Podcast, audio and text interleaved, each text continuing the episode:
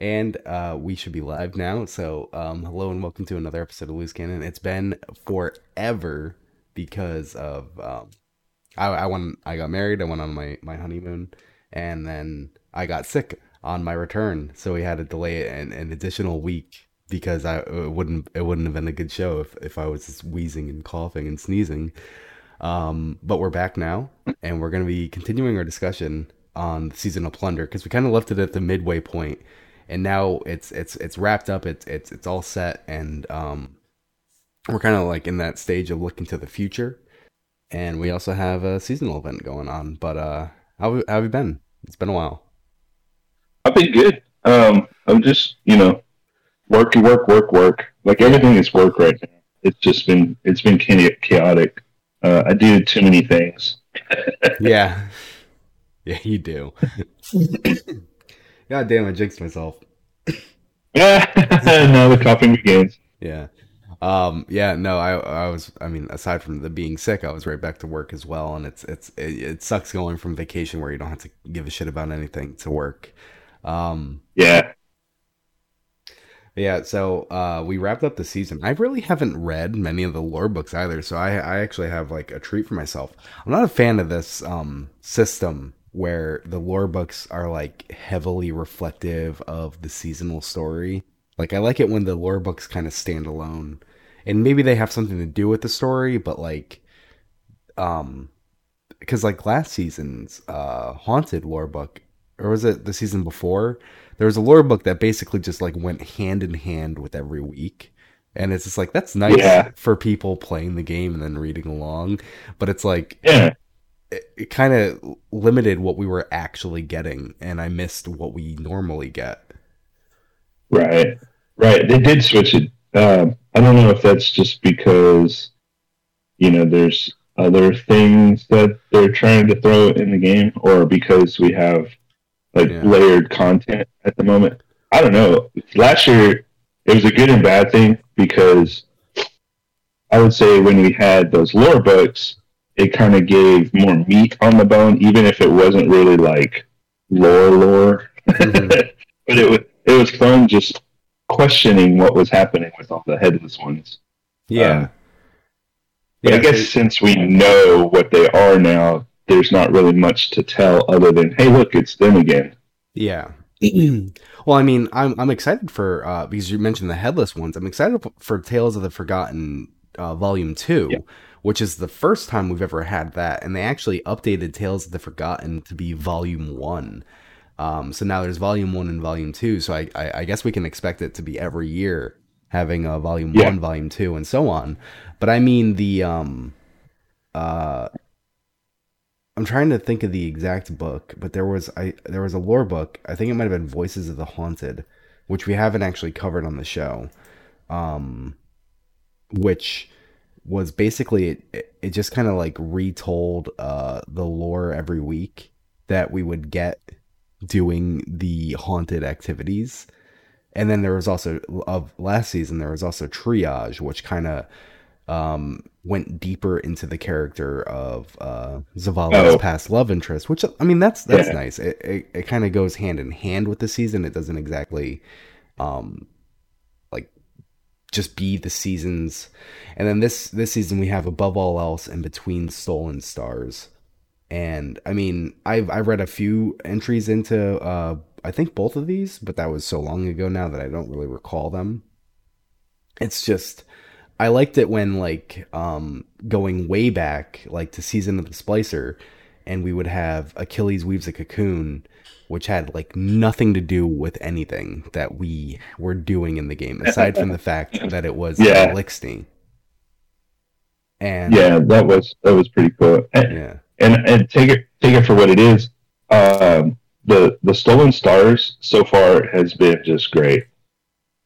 Um, oh yeah, but you know we we could get into that later, obviously. Yeah. But it just it, it I just when they do when they do seasonal content and then they throw in books that really don't follow what's happening in game during the activities that we're doing or during the seasonal mm-hmm. whatever's uh, it, it's really kind of a nice little shock to the system but also it can be a little bit jarring because you're in the middle of progressing forward through a story narrative mm-hmm. that you're actually playing through and then you get this whole other book that doesn't really it, it, applies in some regards but it's like a window to some other area of lore that really doesn't impact you immediately with what you're going through at the moment yeah but then um, it's just like you, you don't tie it to the weekly because that's the other thing that like like really irks me where it's like you have these longer lore books like for example or i mean not even longer so they just like space them out but yeah. so like um Stolen Stars, for example, it's it's eight entries, and so I'm pretty sure you get them once a week, and so you can't finish this book until week eight, and it's like you can't finish this book, but you're getting piece by piece every week because exclusively because they wanted to, to really like attach it to the weekly story. And then above all else you get every other week which is even worse. It's like i don't want to yeah. wait for the lore book. I love it when it's like um, I'm trying to find the one exact, like an example of one exactly. Uh, like in season, in God, I mean, I guess the best case scenario is Forsaken because Forsaken really like set the stage for it, and they just haven't really done it like that since. Where you would have ghost stories, and it's like, how do you get ghost stories? It's like, oh, you go around and you find the ghosts that they hit all over the ghosts, place. yeah. And then you yeah. have um, you also have Forsaken Prince, which had a very similar uh, uh, go and find the things. But then you also had Lawless Frontier, which is kind of like what we have now, where it's following the story.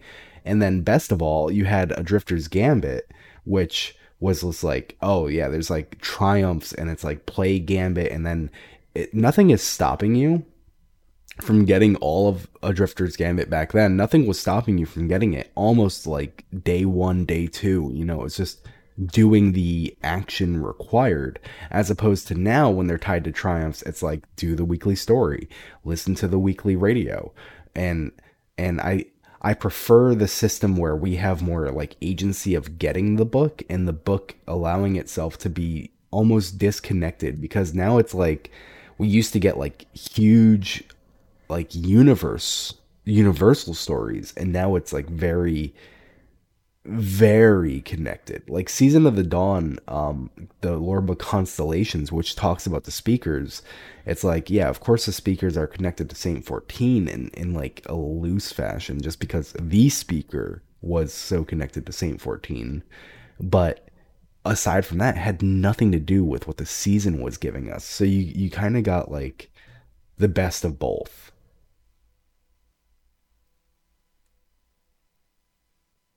It's just is just my my take on it. I don't know if people agree with me or disagree with me on that.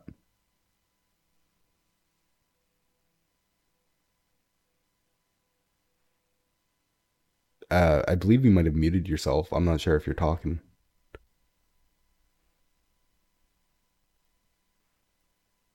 Oh, I know. Hoping that we do not have. Oh, there you go. Hello. Just hold on. You can oh. keep talking. I'm having mic troubles. oh, okay.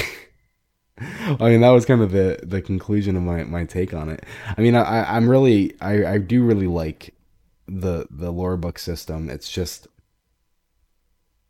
I just I just wonder where exactly I guess it's like the resources. The resources have to go somewhere. And so like now we have all these like dialogue sequences of like the holo projector and also the radio and also this this this text with the person every week. And it's like, you know, in season of the plunder, we started off talking to Mithrax at the star map, and then we go and we do the mission and we get some mission dialogue. Um like when we go to the actual uh, hideout we get some exclusive mission dialogue and then we get the relic and then we put the relic down and we get more dialogue there. And then we go to the elixir corridor and we talk to spider and he has his dialogue. And we go to the holo projector and the drifter or eris or mithrax or eido or spider even though he's around the corner are all talking to us there. And then we also have the radio which is just more dialogue. And it's like it, i guess Bungie's direction is just like all the resources are going into these these dialogue scenes instead of uh, lore books specifically, and you know that's a choice. It's not necessarily a choice I agree with, though. I, I think I think it's better when the seasons have more lore books like I mean, I guess like the expansions because like when you go through like all the lore books, Forsaken had the biggest dump of, of lore books. But Season of the Forge, Season of the Drifter, you know, they had four and six uh, respectively. Opulence had three, and then you kind of go into these like two lore book a season era after Shadowkeep, and then Beyond Light had three, except for Season of the Lost, and that one only really had one. Um, so yeah.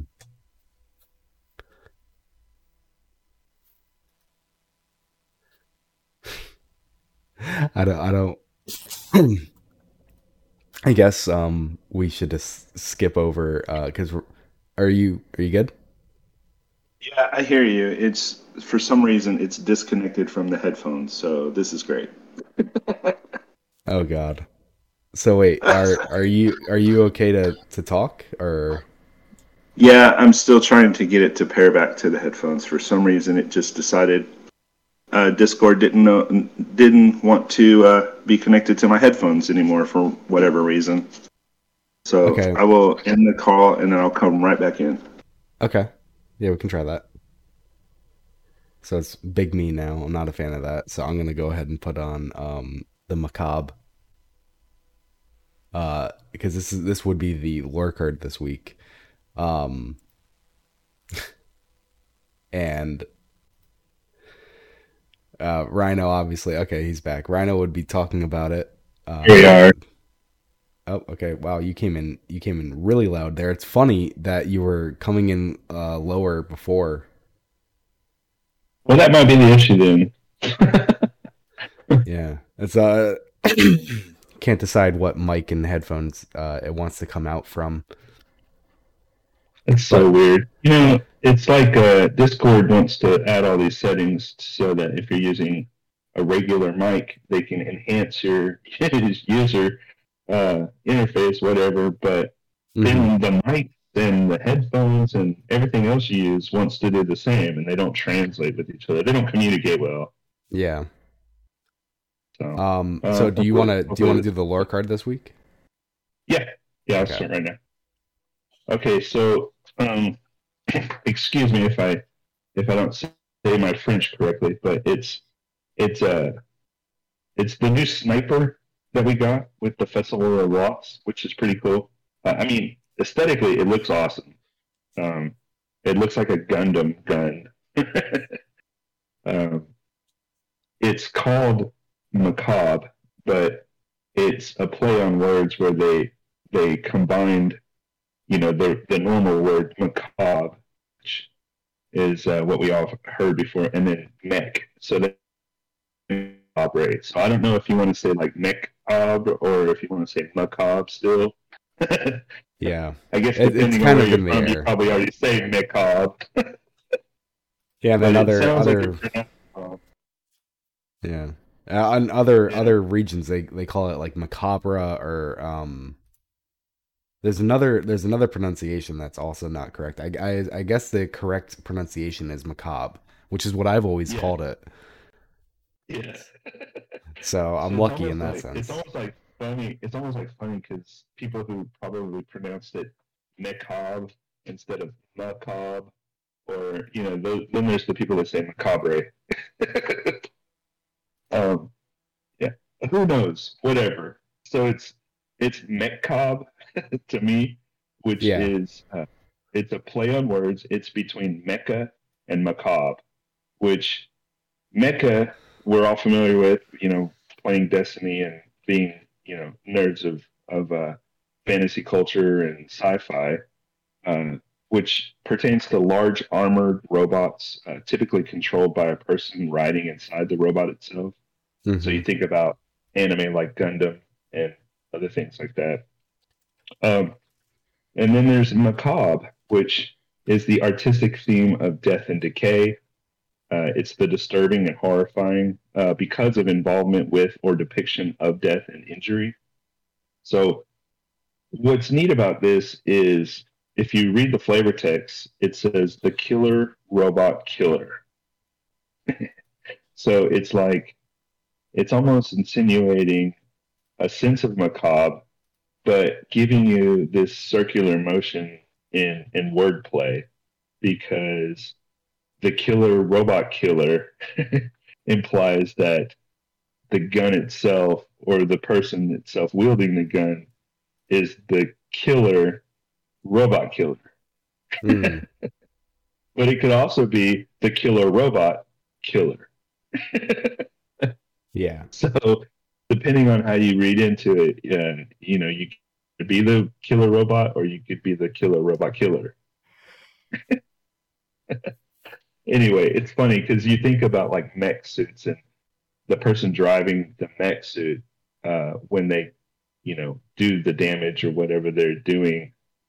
The person inside the mech suit is responsible. It's not really the mecha, mm-hmm. but but everybody sees the mecha as doing the damage on the city and tearing another mech apart or whatever alien. But it's really the the person inside that's doing. It's kind of like the weapon. The weapon itself isn't doing it. It's the person holding the weapon. Anyway, I just thought that was interesting that they put that in there like that. So, um, like I said, mecha are typically large armored robots. Uh, they're controlled by a person riding inside the robot itself. It refers to both scientific ideas and science fiction genres that center on giant robots and machines. Uh, mecha as a genre has deep uh, roots in uh, Japanese uh, manga and anime. Uh, the heavily features or focuses on mechanical innovation using robots, cyborgs, androids, space stations. Uh, its popularity started after World War II as the country began to experience rapid economic and technological growth, uh, which is true. And in fact, Destiny, the game as itself, was inspired by a particular artist who did a lot of uh, early uh, mech kind of uh, art and concept art and just art pieces itself, like our hmm. sparrows and the pikes that the, that the fallen ride are all uh, inspired by uh, Japanese manga. So, um, macabre or macabre as an artistic theme uh, pertains to death and decay. It means having the quality of having a grim or ghastly atmosphere. Uh, the tells of sim- uh, symbols of death. Um, the term also refers to works particularly gruesome in nature.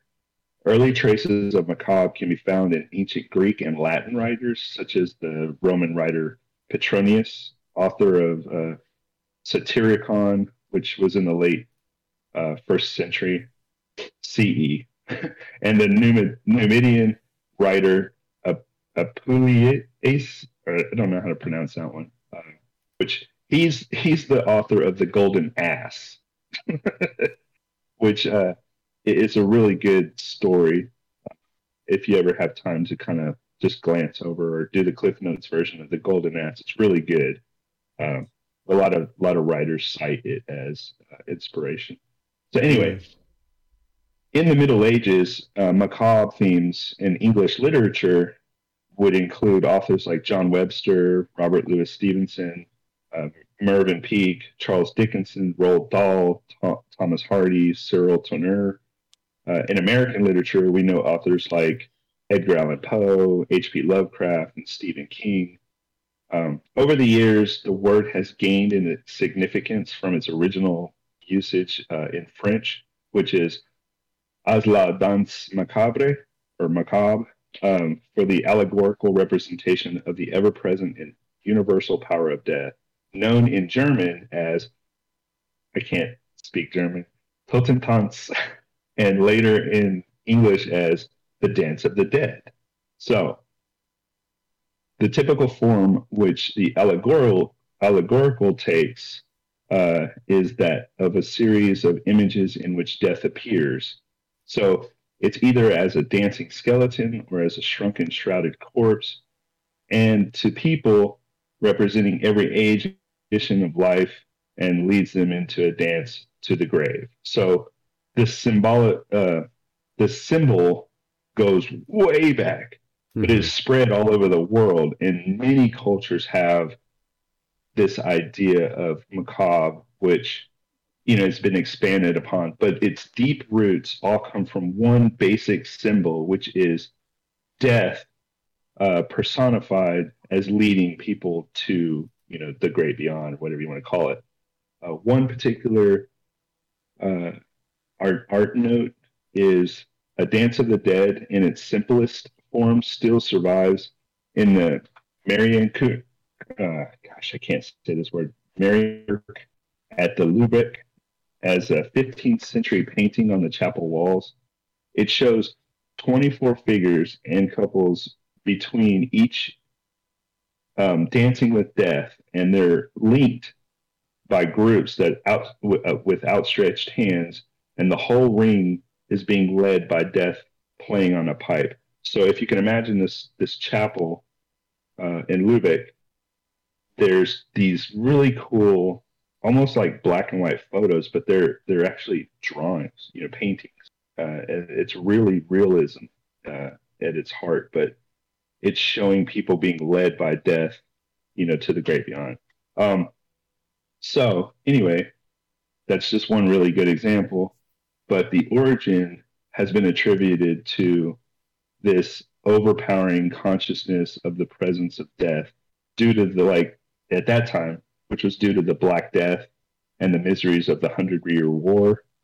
And so that's really what cemented its popularity in culture. And that's where we got all of this idea of macabre from and why we Mm. use skeletons and skulls and, and the symbol of death, you know, just all of that has roots within this very basic meaning, which was the dance of the dead.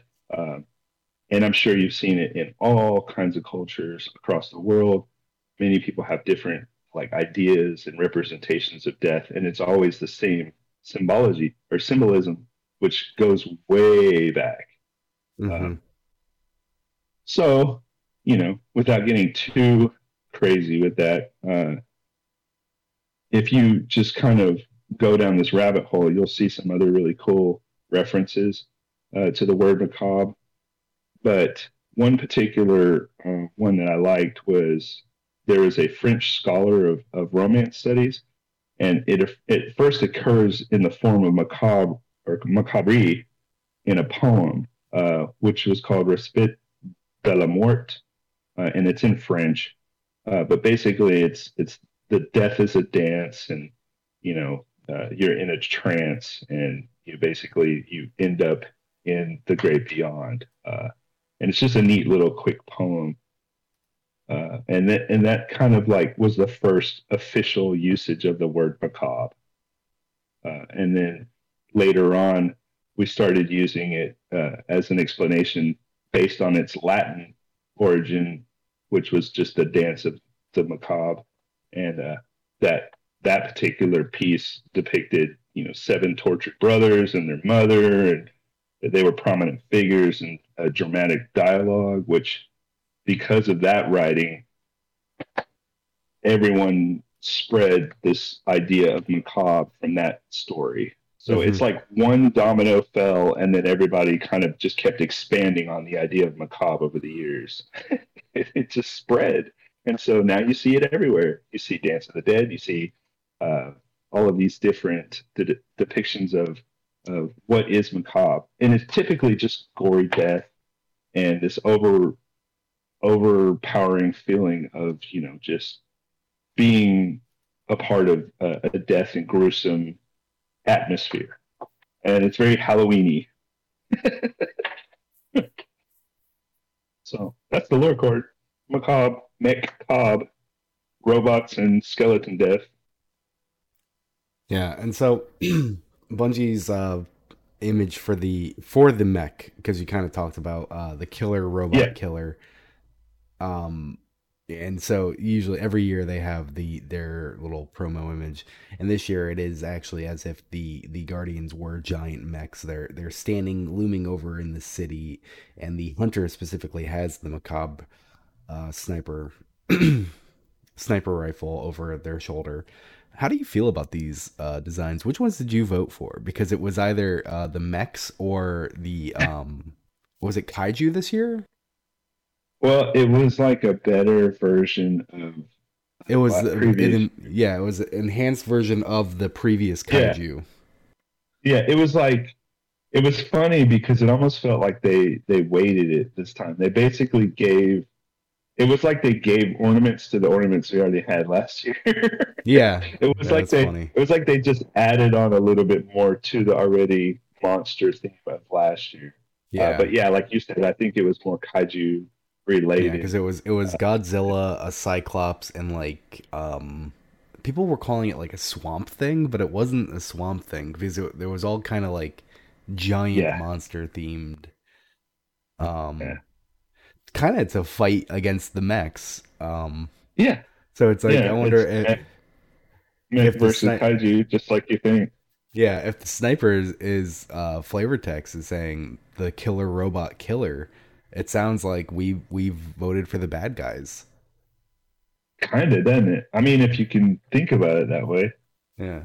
It's like Godzilla was going to come and save the day, and instead I have this asymmetrical uh, robot with leather pants.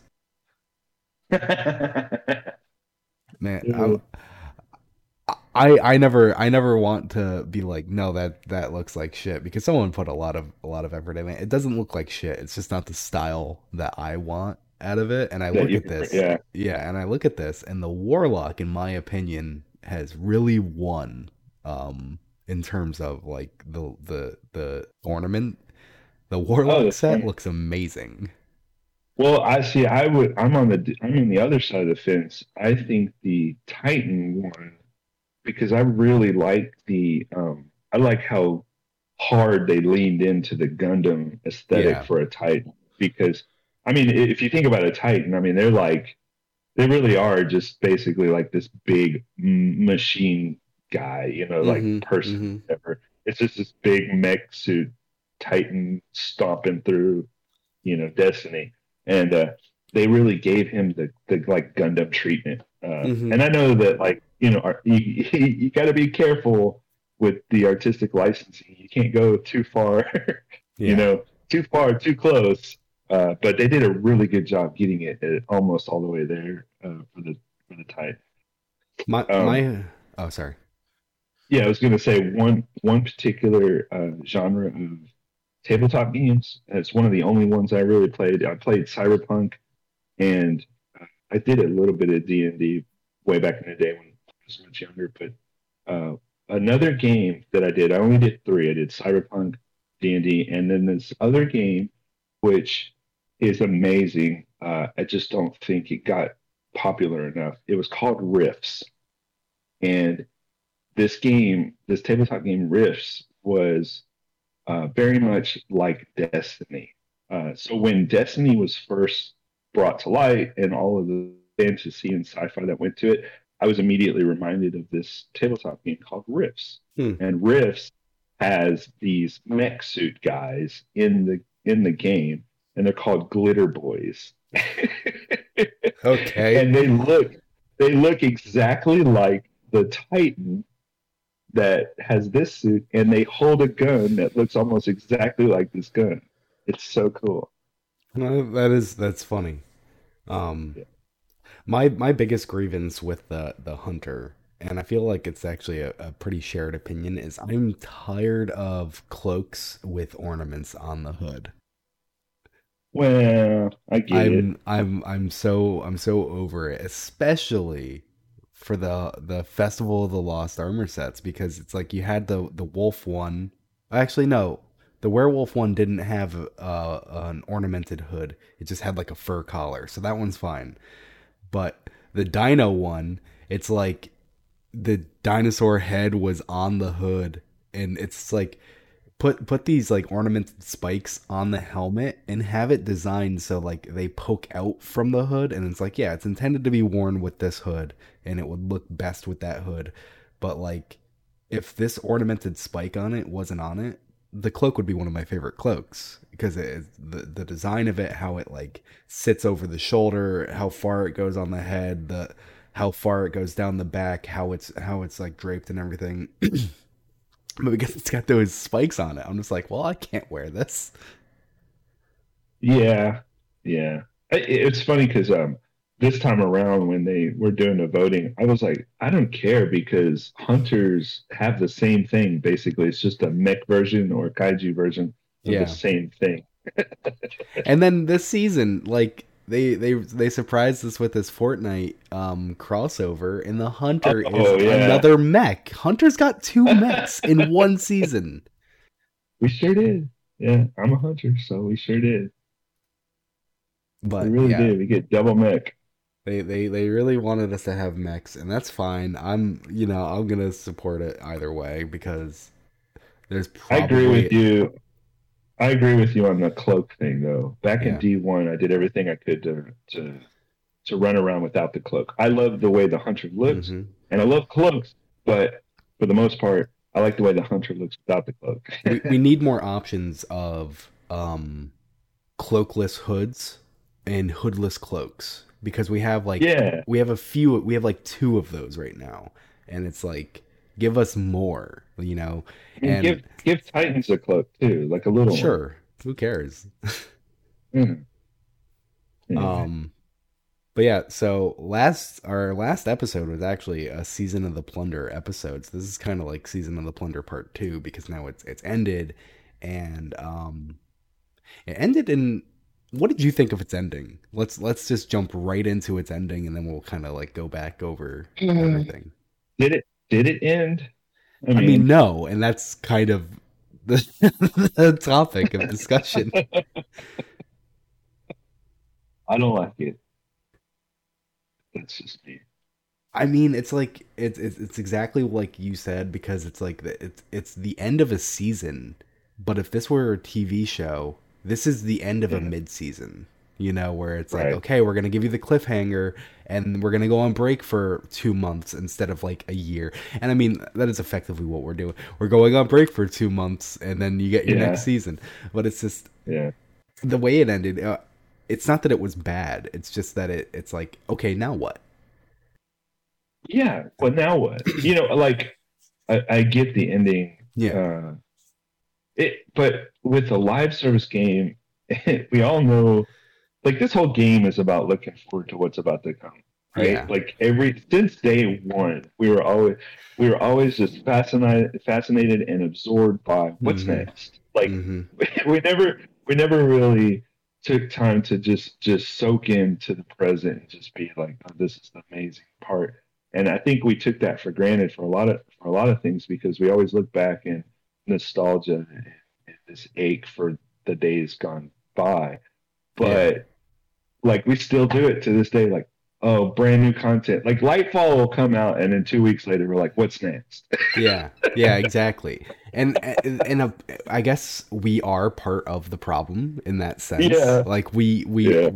but it's just like with this one, it's we're building up we wrote we're building up this mystery in the first few weeks we we have it like Mithrax clearly knows something, Drifter clearly knows something, but we don't know what it is. And then we have the bomb dropped. And it's like it's Nezarec. And it's yeah. like Nezarec is real. He was dead. He was in the pyramid. Eliksni came in, fucking chopped him up, and we're like, oh my god, oh my god. Oh and eh, and then you learned about it and then it just kind of and then it's it's done it's Eramis was her she was foiled by mithrax um and an amazing amazing uh, uh cinematic uh cutscene the, the the sword fight between her and, and mithrax fucking fantastic oh, yeah. that was so really great. good and you know he's got he's got the swords on her neck and she's like do it. Show Eido who you truly are. And he's like all right I will show her who I truly am. And this is not who I am. And he let her live and like embarrassed she runs away. And you know everyone's saying come home Eramis. Um she runs away. And it's like okay we we we we've done it. We have all of Nezarec's body apparently which is a tiny amount to to when you lay it out in front of you. It's like how small was Nezarec? Um, I'm and... going to. So I know I'm not going to derail the show, but I'm eventually I'm, I'm going to have to um, do one of those what up with that on Twitter because yeah, um, as soon as we started getting this whole Nezarec is now real for real this time, not mm-hmm. just a story that was possibly made up by, you know, like there's so many ways they could have taken it. Yeah, yeah. So, um, I'll do it. I'll do it like more uh, defined later. But I just want to put it here and just to kind of mark an X marks a spot for when mm-hmm. I do it. But I can't help but wonder if it has some sort of tie-ins with the whole Ulan story arc and how connected he is with some of the other early lore tidbits that we got that were never fully explained. And if they are going to expand on those, because just like they did with the Deepstone Crypt, it originally was very ominous. We didn't know what the heck it was. We knew there was a tower. We didn't mm-hmm. know what it was doing or where it actually was. We didn't know how you get to the tower. We just knew that it had something to do with X- exos. And then it all got explained in Beyond Light. Well, another whole thing that goes back to D1 that never got fully fleshed out or explained, it just got added on over the years, was the idea of Ulan Tan and um, his burial and other things that are connected to that. So I'll just leave that there. But there are things that have to do with Ulan Tan that they could definitely tie into Nezarec and his story and hurt his or her. Was it Nezarec fully defined as a gender? I don't know. But uh, anyway, that Nezarec story arc could totally have something to do with all of that early Ulan Tan story. And so just marking my X right here. Yeah, so I know you're I know you're a real big fan of Ulan Tan and um, Yeah. So I'm I'm just looking them up uh just on Ishtar, you know, throwing in their name and, and seeing what comes up. And so because you said their burial, so Ulan Tan's burial ring, a replica of the legendary burial ring for Ulan Tan was a Destiny 1 bond. And it's like, okay, yep. who is this guy?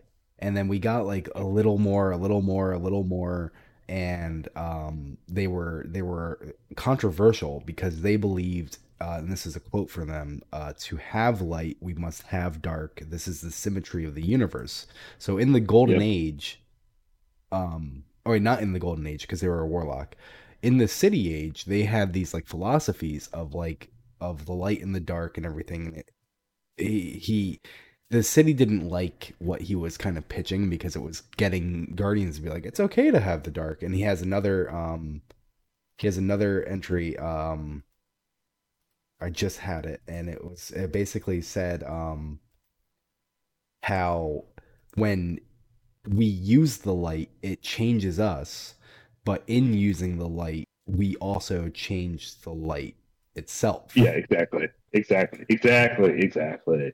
So, like, he, he's in a nutshell. He's always tried to say, um, it, you, you can't have one without the other. And um, at early on in the city age, in the in the city uh, development of the city, they had to draw lines because before that we had warlords and and whatever other rogue light barriers were running amok. Mm-hmm. And so the city was the first representation of walking a path that encompassed what they thought was the most morally correct uh, for progression of life and um, this sense of like humanity and mm-hmm. goodness or, or, whatever they wanted to uh, uh, attribute to it.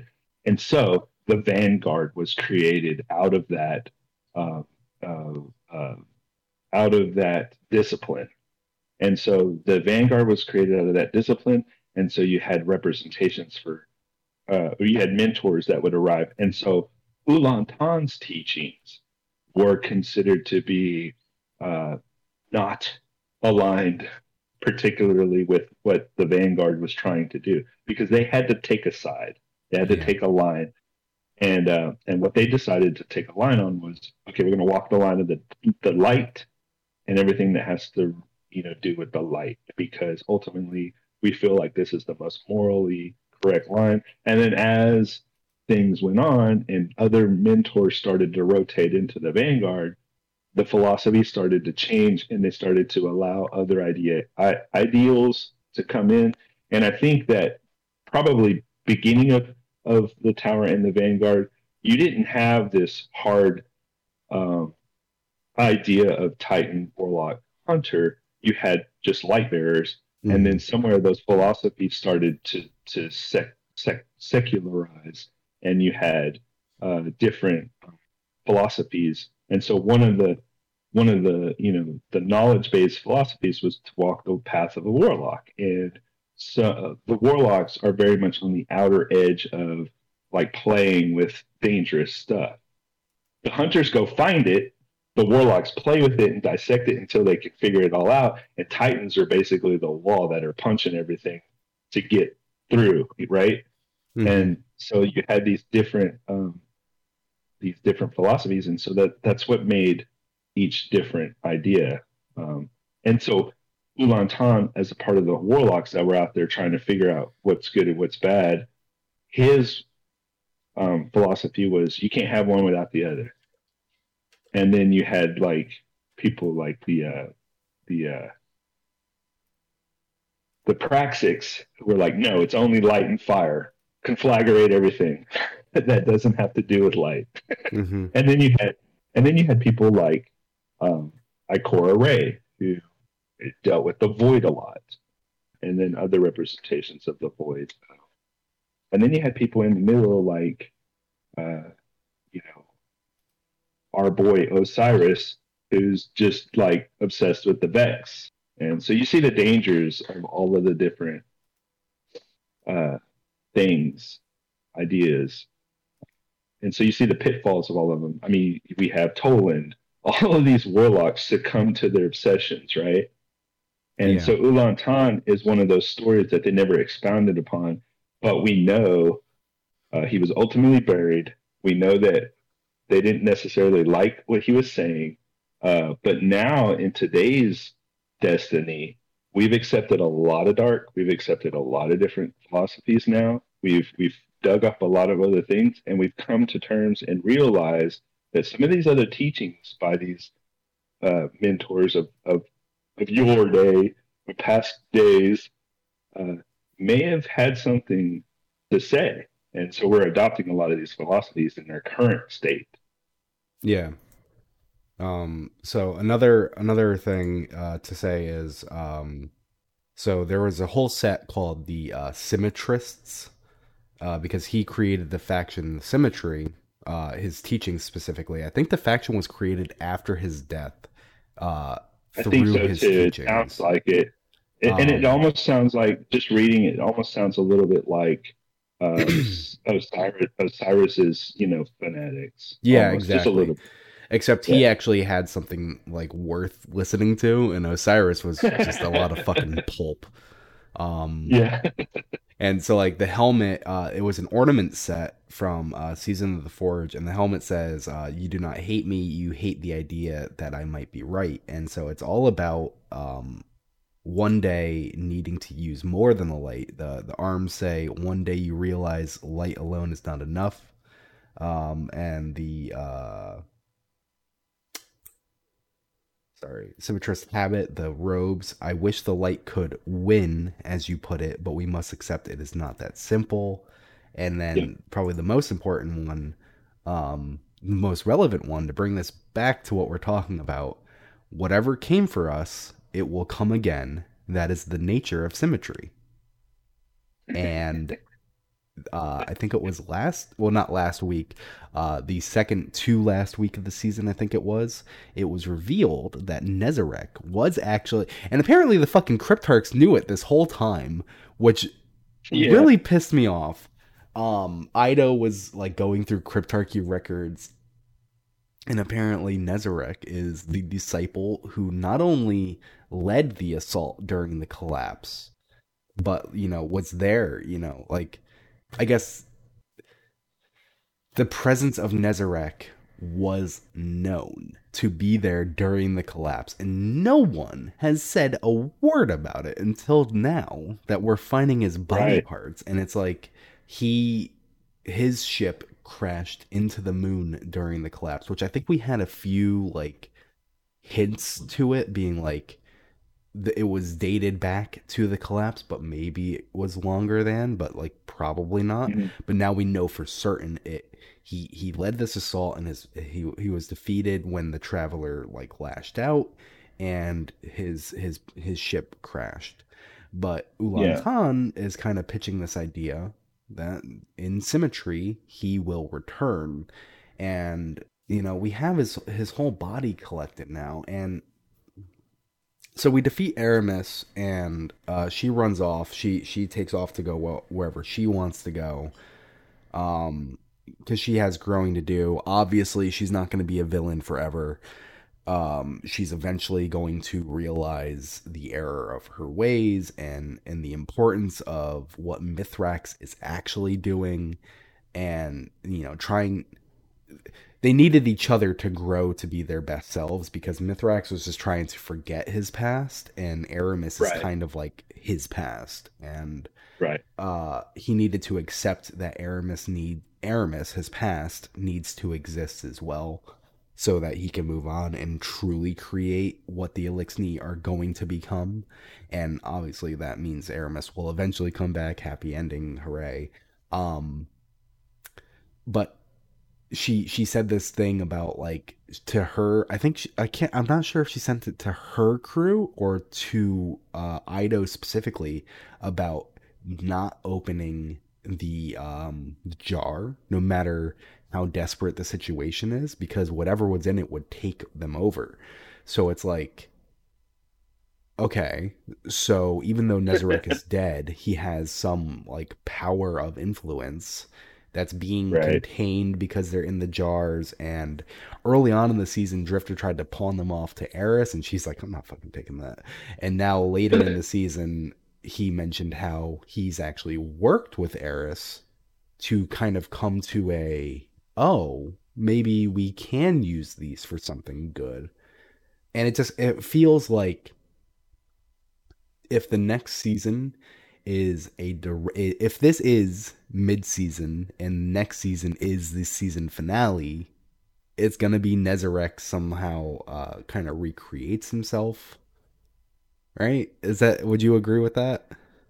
I i, I do. Uh, i just don't know what it could uh, what capacity they're willing to um, bring Nezarec uh, Nezarec into the game. Um, i i just think i think um, just from a story and lore perspective, as someone who plays in a, a much more ent- entertaining fashion, I would uh, I would assume, you know, but we all know what happens when you assume. I I would assume that it would be more beneficial to them as a marketing and a game strategy just to allow the pieces of of uh, Nezarec to kind of infect our space and and continue on with that for a while, uh, and then him never never materialize, materializing as a set entity, uh, more or less an infection that just spreads.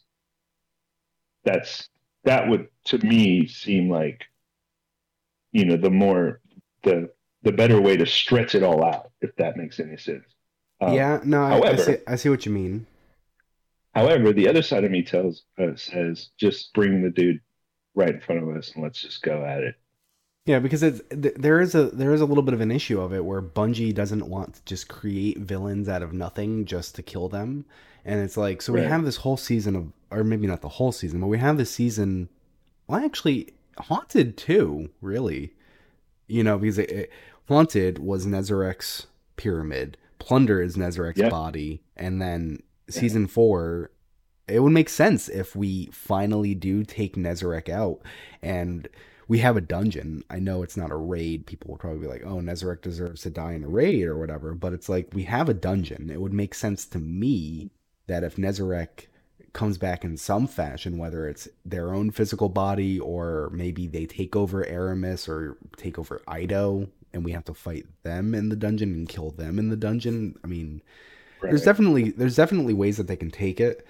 Um, it just feels yeah, like there's definitely there's limitless possibilities. And what I like about what I like about what they're doing so far is that they're they're kind of like calling on us on our own, like what we thought was going to happen next. Like even even with the um, you know the next subclass, which is not poison, high beehiveness. It's its Yeah. own thing, which we actually learned from our encounter with the hot when we didn't learn it. I'm just saying it opened up the window to be able to be receptive to however we attain the Mhm. ability later, because it will be a brand new one that nobody has touched. However, it's very much rooted in what we have done so far, right? So we went into the mindscape of Savathun's brain and you know mind, and we learned the psychic, uh, you know, kinesis, blah blah blah. We learned how to you know touch and tangle ourselves with the the mind uh, strings and and and so anyway, in a nutshell, Yeah, because- what they've done so far is yeah, really good about taking us on this path and then hitting us with, oh, you thought it was this, but here it is. Here's what it actually is. And oh, yeah, it's everything we've been doing so far. Duh, that makes the most sense. Yeah, because it's it feels like it's been so long. I actually kind of forgot the first season was season of the Risen, and in that we were capturing Lucent Hive and literally going into like a psionic mindscape. Yeah. yeah. So there is like a lot of buildup. Uh, maybe maybe that's a, maybe that's an that's an interesting idea that you just gave me. Maybe maybe that's kind of where the dungeon is going to take place. It's not going to take place in like a physical reality. It's going to take place in this like this like um psychic realm. And maybe that's kind of like maybe it's like introducing us to the concept of Strand.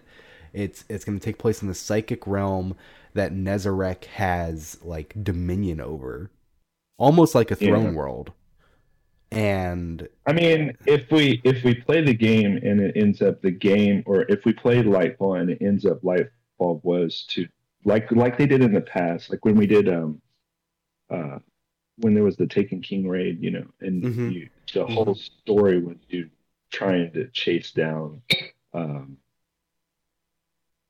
Oryx and and just going on that whole that whole adventure and then you had that final mission which is really long uh where you you finally fight him but oh you didn't actually kill him because that's the Mhm. raid later and they could do that again with Nezarec and we could Well- just spend all that all that uh, adventure time doing that No, I think I think you have a I think you had a good idea about um Nezarec not coming back in like a physical form, but instead being like an influence. And it's like if Nezarec because Strand is a dark power and I don't like how Bungie was like and they've done this before and have like kind of like shot themselves in the foot where they were like, We're the first people to ever use it. And it's like no we're fucking not. we absolutely are not.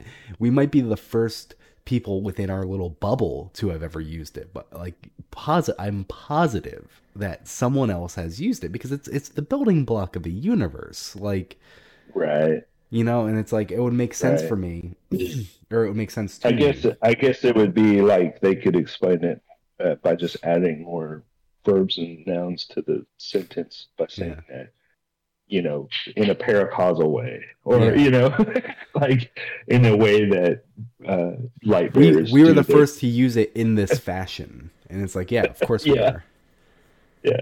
which Because is different which, always- is, which is different to say than in beyond light like technically speaking Yeah. Eramis was the first to use stasis in that fashion and then we Yeah, picked it up and did it the same way Yeah, exactly. And this whole game is is technically all of the material of the universe and the Mhm. fabric of reality, time even as a construct. Because time has been long thought to be, uh, well, we all know time is relevant, but it's long thought to be uh, something that can or could be potentially uh, accessed and manipulated. I say manipulated, but Mhm. be able to ride of time, right? Or be able to ride the void that's in between fabrics of reality, or being able to punch in and pull out of different, you know, uh, multiverses or whatever you want to say, uh, parallel universes that seemingly go to the same thing.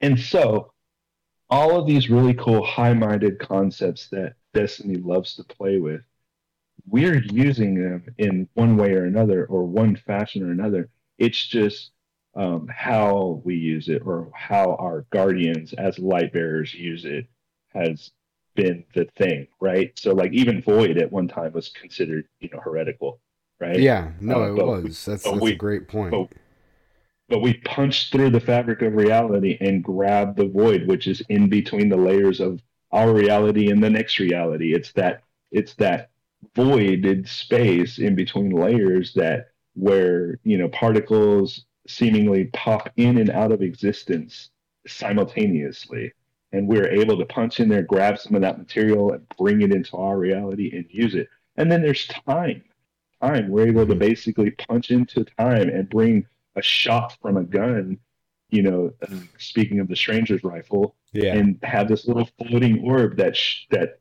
reshoots the bullet that we just shot because it brought it back from time. So, like all of these little high minded concepts are very much uh, introduced to our light bearers in a way, and then we use it with our paracausal ability. And I think mm-hmm. at the fundamental basis of all of that is what is right and what is wrong.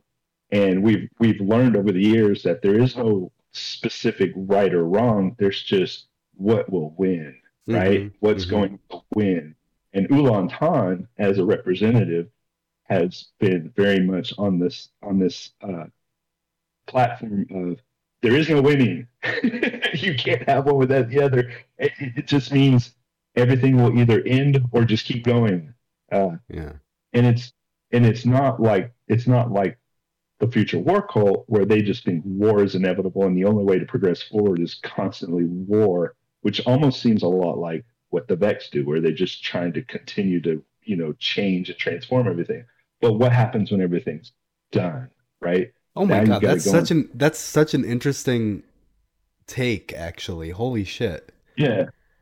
Because right. what happens when you're no, done doing all of that? No, no, sorry. Um, how you kind of oh, related the future war cult to the Vex. Yeah. Because if the future war cult Oh my god, and the Concordat too. Okay, wait, wait, wait. wait I, I just have to say this. I'm I'm I'm derailing your derail. Um, okay, good. The future war cult are kind of like the Vex in this like this like war uh conquest. It's like yeah. futuristic, never ending, always in the future, like thinking about the future. And it's like you could relate them to the hive in that sense, in in the fact that they're always like warring, right? So the hive are all about a conquest as well. Uh, however, uh, the Concordat fits better for the Hive because the Concordat were going against the teachings of the speaker. They were like, like no, no, the, like what you're doing is wrong. You're you're you're like a false prophet and shit like that. And that's kind of yeah. more in the Hive's realm where they're going against the light.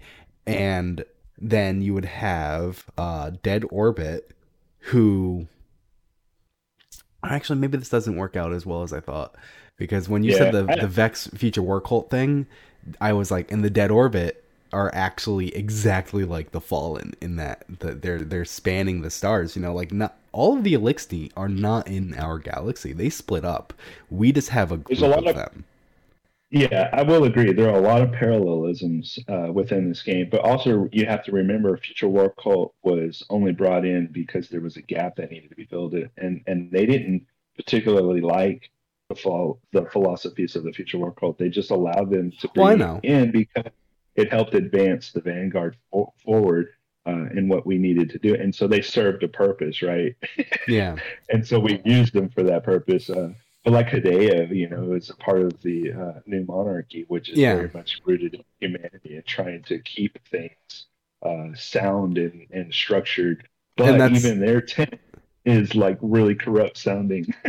and that's kind of where I was gonna take um, New Monarchy. I was gonna kind of, I was kind of relating to the Cabal, but then as I thought about it more, like as I was speaking, I was like, they don't actually fit the Cabal as well as I was gonna say, because I was gonna say like they're very like strict in their values and having like the singular leader, having an emperor, you know, like they do kind of have cabal parallels but they're not as as well as i was originally yeah. uh yeah. leaping to. It's just all it's just all different interpretations of what we should do. And the thing that's great about all of these different ideas is every single one of them has this thing that you're like, well, crap, you know, we can't I mean, it's not always going to be perfect. Like nothing is perfect, and you have yeah. to be okay with that. Nothing was nothing in life was ever meant to be not everything in life was meant to be okay Yeah. Uh, but what you have to find is you have to find the thing that helps you go forward and aligns best with your values or whatever your culture is, and, and you have to grasp on that, and you have to kind of like go forward as best you can, even though you know that this isn't nothing will ever be perfect. You know, you just do your best, right? Yeah. And so it's it's it's great that they show all of these like at the surface of it, you think, wow, that's perfect. That's exactly what I want to do. And then you get into the meat of it and you're like, uh oh, but we're doing this thing that's not great. Mm-hmm. um, so I, I, had to look it up to, to get the exact thing. Um, in, in the Ishtar Discord, uh, they now use forums. And so I made a forum post uh, last week about what season four of The Witch Queen is going to look like. And uh, Joey from the from the Discord pointed out that uh, there's actually a line in the expeditions where Spider expresses interest in taking Rasputin's engram. And so mm. last we heard from Rasputin was at the end. Of, when was that? Uh, what do you mean when he went radio silent and got downloaded to a USB stick? Yeah. no, that's what I mean. When was that? Was that before Beyond Light? That was that was the season that, before Beyond Light, right? Yes, it was because I because it was right before they took away um, Mars. And yeah. The the yeah the night before the night before the update went live, I went to Mars and I visited Rasputin and I looked around just to see if there was anything I could take some screenshots of in the hopes that the next day there would be something new there. And yeah. so I was running around there and just looking at all the space, and, and there was some things I didn't notice before, and I kind of liked yeah. the way that place looked. Uh, but yeah, I was like, what's this? What's but, this? What's this? And then all this. Yeah, so it's it's been a while since Rasputin has had his like focus and everything, and like obviously, uh, the big idea is that Anna is going to upload him into an exo body. There was that really old uh, concept art of the bloody exo, and it was like that is that yeah. was supposed to be Rasputin, and so it's it's kind of just the waiting game of when Rasputin is going to come back. So like the very a very popular theory moving forward was that season four was going to be about or not maybe about but have rasputin come into come more into focus because i suppose uh, i'd have to look up the exact line, but apparently Neomuna, Neomuna, yep. uh, Lightfall, Neomuna, uh, yep. Yep. we only know about it because of Rasputin. So it's like, okay, does he just come in at the beginning of Lightfall and be like, hey, check out this place, or like, is he built up beforehand? Like, because you know, I could see, I could definitely see it being like necessary to make. uh Okay, so the ultimate goal to take uh, Rasputin download him to a USB stick was so that nobody else could grab him. And, well, to save him and, because he was getting yeah, deleted. Right, right. He, was getting deleted, but also like you, you think about the implications of anybody had access to uh, Rasputin in any capacity could ultimately unlock whatever knowledge he had about yeah. our souls. So anyway, long story short, too late. If if if we go into light, Lightfall and uh, Rasputin is the key because he has that knowledge of mm-hmm. the you know, uh, because he know the ships went out looking yeah. to you know, but anyway um, if he has that that knowledge and he help, and he helps us get to Neomuna ultimately we we because you you already know from the trailer and what they talked about ultimately we knew or we know that Neomuna is under a new threat and so mm-hmm. it's kind of like well, they have to reach out to us because they need our help. Yeah. So one way what or another, what, I, what I mean is what what what I'm trying to get at is for next season, uh, it in my opinion it makes sense to introduce the up the final upload of Rasputin into an exo body into like a sustainable form. Introduce that next season so that for Lightfall we have that in and it doesn't come out of nowhere so I'm thinking like oh, yeah. kind of back on the track of uh Nezarec. If Nezarec's real like play is next season, and I liked your idea about it not being Nezarec's body itself is now reformed and back to normal, and we have to def- we have to kill him again. Um, I, I like the idea of it maybe being like a psychic thing and maybe also leading into strand. Like we've had this whole conversation where like I think it's like a little bit of everything. You know, like Nezarec's gonna come in with like uh, psychic abilities. It's gonna be strand related. It's gonna be Rasputin related, and it's all gonna wrap together, and it's gonna end with the very obvious and going into Lightfall. And I think I think that kind of makes sense. Um, that maybe Rasputin is put under threat from Nezarec, or maybe Rasputin is needed to fight Nezarec in some capacity. Mm. You know, if it Yeah. maybe maybe Yeah. it's not psychic. Yeah, maybe. because the I- threat that Neomuna is under is from Calus, and based on the Lightfall trailers, Calus is it has not likely has not gone undergone his final transformation that we see in the Lightfall trailers where he's taking the bath and the witness is watching. Yep. Yeah. Um Well, it, it all it all makes sense story wise or, or play game wise because um, we got the pieces of Nezarec. We know Nezarec went against the witness, or we assume that Nezarec went to get What? against the witness. I don't like that Just- theory. Just hear me out, though. Just hear me out. Okay. And so, so Nezarec, whatever happened with Nezarec and the witness, it was it was counter to what the witness's agenda was. Based on what? minute. What? Have no basis. I'm just saying. Okay. If- okay. let's just assume for a second that that Nezarec's ultimate last stand went against what the witness's ultimate agenda was, whether it be by proxy Okay. of uh, the traveler pushing back back the darkness, or if it was just an undet- unintended circumstance. okay. Uh, you know that could be a good foundation for picking up his pieces because those ultimate pieces would be what would give us the ability to go against the witness and I say the witness, but actually Calus. So we're using the Nezarec pieces to fight Calus, which has detained his abilities from the witness. And so this power struggle is what we have figured out and, and grabbed along the way, which goes against what Calus has figured out and grabbed along the way. And so No, I mean, I- struggle. I can see uh, using Nezarec's power against Calus. Absolutely, I think that that makes a lot Yeah. of sense. Uh, personally, Yeah, so I that would make a lot of sense as far as like setting up that story.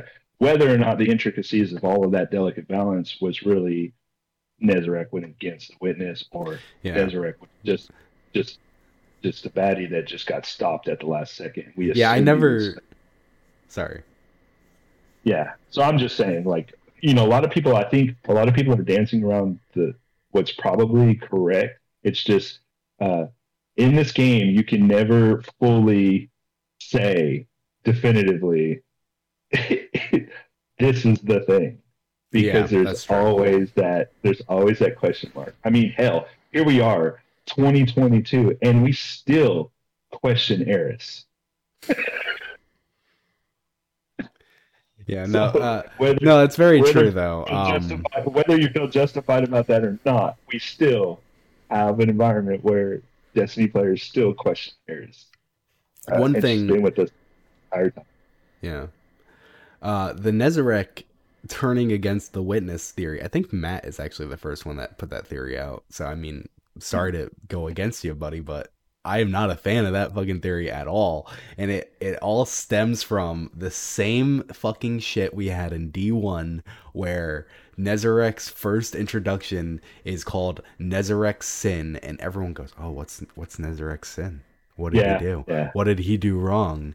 And it's just like yeah, it's it's fucking Fellwinter's lie all over again. What was Fellwinter's Yeah. lie? He didn't have a fucking lie. It was a shotgun.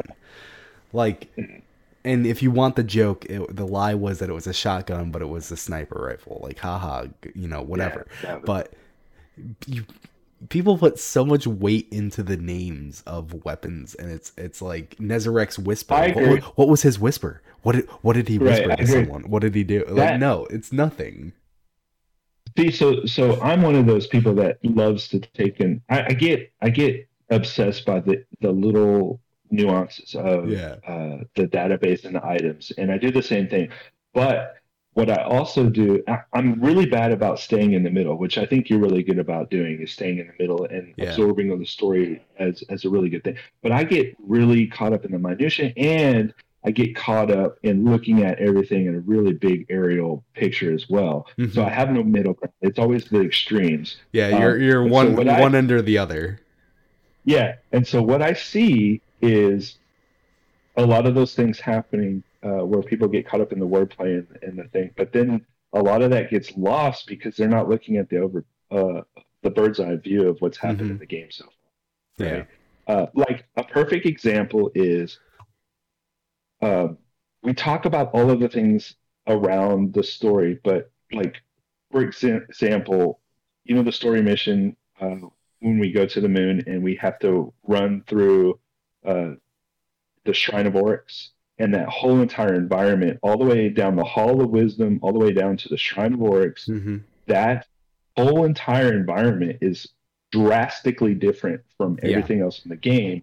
And then later, we found out that there's actually a pyramid down there. And so, what's funny to me is how people still to this day don't connect the two, and the fact that the hive, what they were learning down there as they were scratching and pulling the moon apart, could very well have been all because of the darkness and the witness and the pyramids in the first That's place, so which we learned, which we just learned was the fact, was the case. And so it's hilarious to me that yeah. like people think, oh, that whole story mission started off pierce the veil, pull back the curtain, go down in there, figure out what's going on, and how yeah. that space was even used. And it has to do with Oryx, but also Osiris was calling out.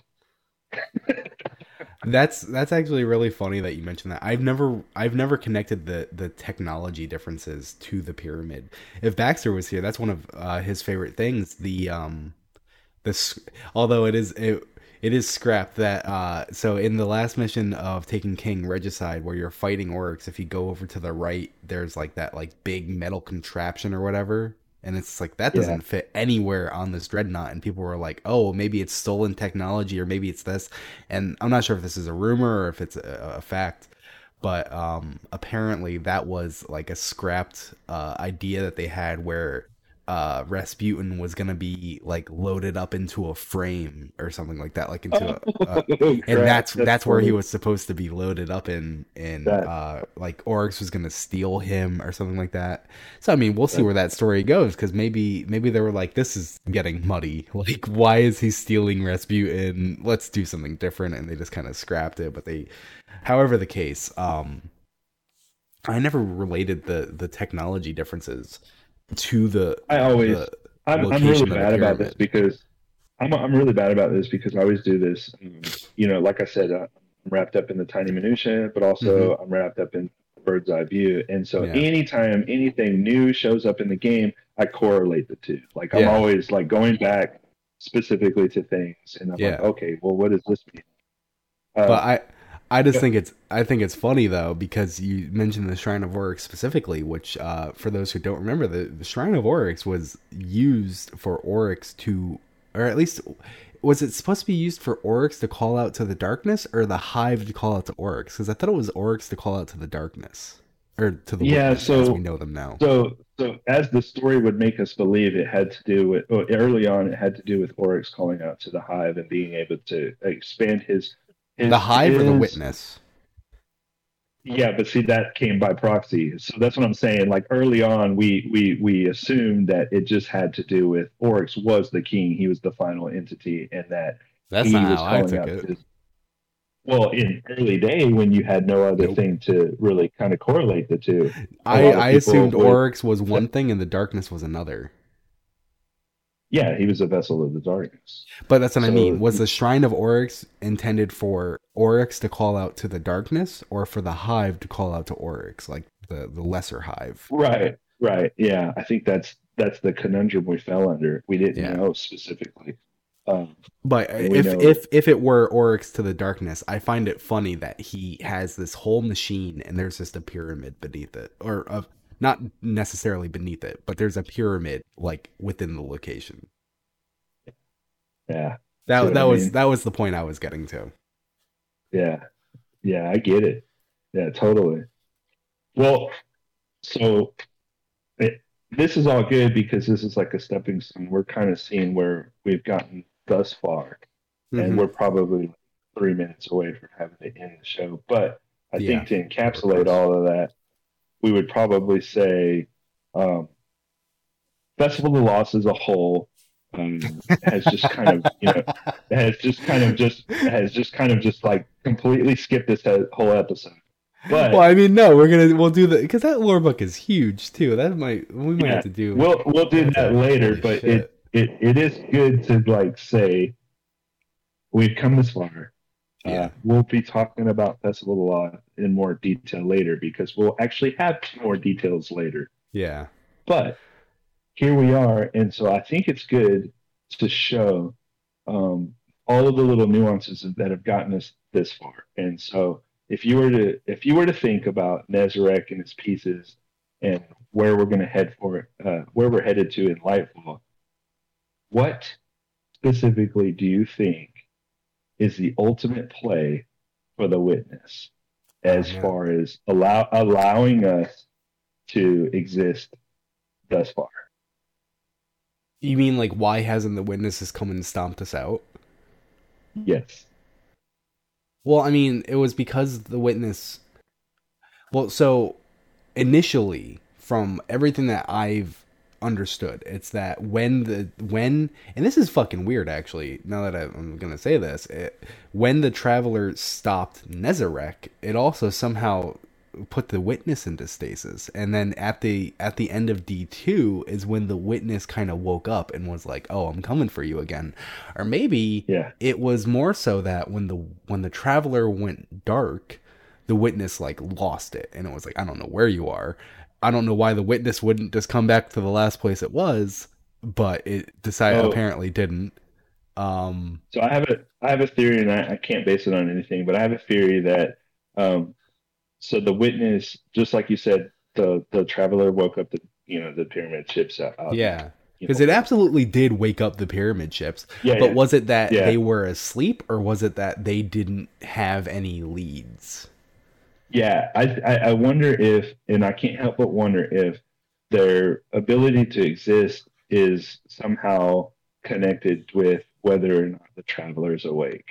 i mean ulan tan would probably agree with that um, That's where I'm headed.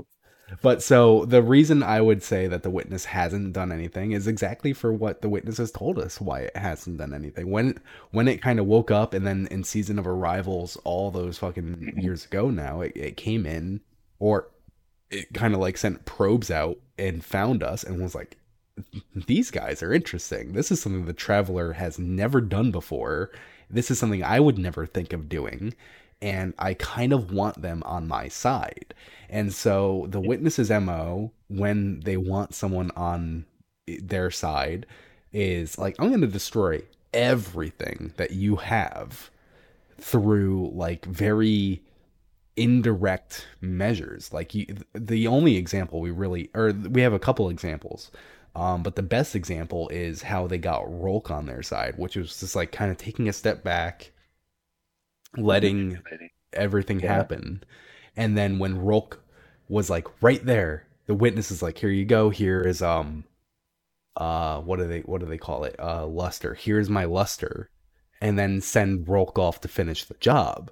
And so like everything is happening and they're letting Calus and and the hive and all these things all these things are happening. And then when we are like on death's doorstep, which would probably in the witness's mind be in Lightfall, the witness is going to step in and go, "Here you go," and then seal the deal on making us join.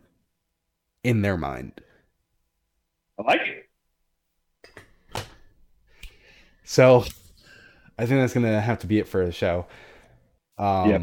Do you have a quick second though? Because there is one thing I, I wanted to say on this episode that I I just forgot until a minute ago. Uh, yeah. Okay, so uh, kind of to bring things back to the dark future. In the dark future, the Drifter was more alone, and they they were found dead trying to kind of convert themselves into an exo. Uh, in this in this scenario, though, the Drifter is friends with Eris, and he's like he's more involved. It feels like he's less hide alone, and it feels like he's more fight along maybe not fight alongside but he's betting on our horse and being like i'm gonna help them and if it still goes to shit i'm gonna go off and be on my own but it's just like it's one of those interesting things um, good point where it's like these are the changes the dark future these are the changes that prove the dark future is not going to happen because it's like we have helped Eris. We have helped uh, the Drifter. We have helped Mithrax. We're going to help Eramis. That's We're a very good point. Yeah, yeah, and, that's um, a good point. So we we have somehow uh, prevented our our darkness to be.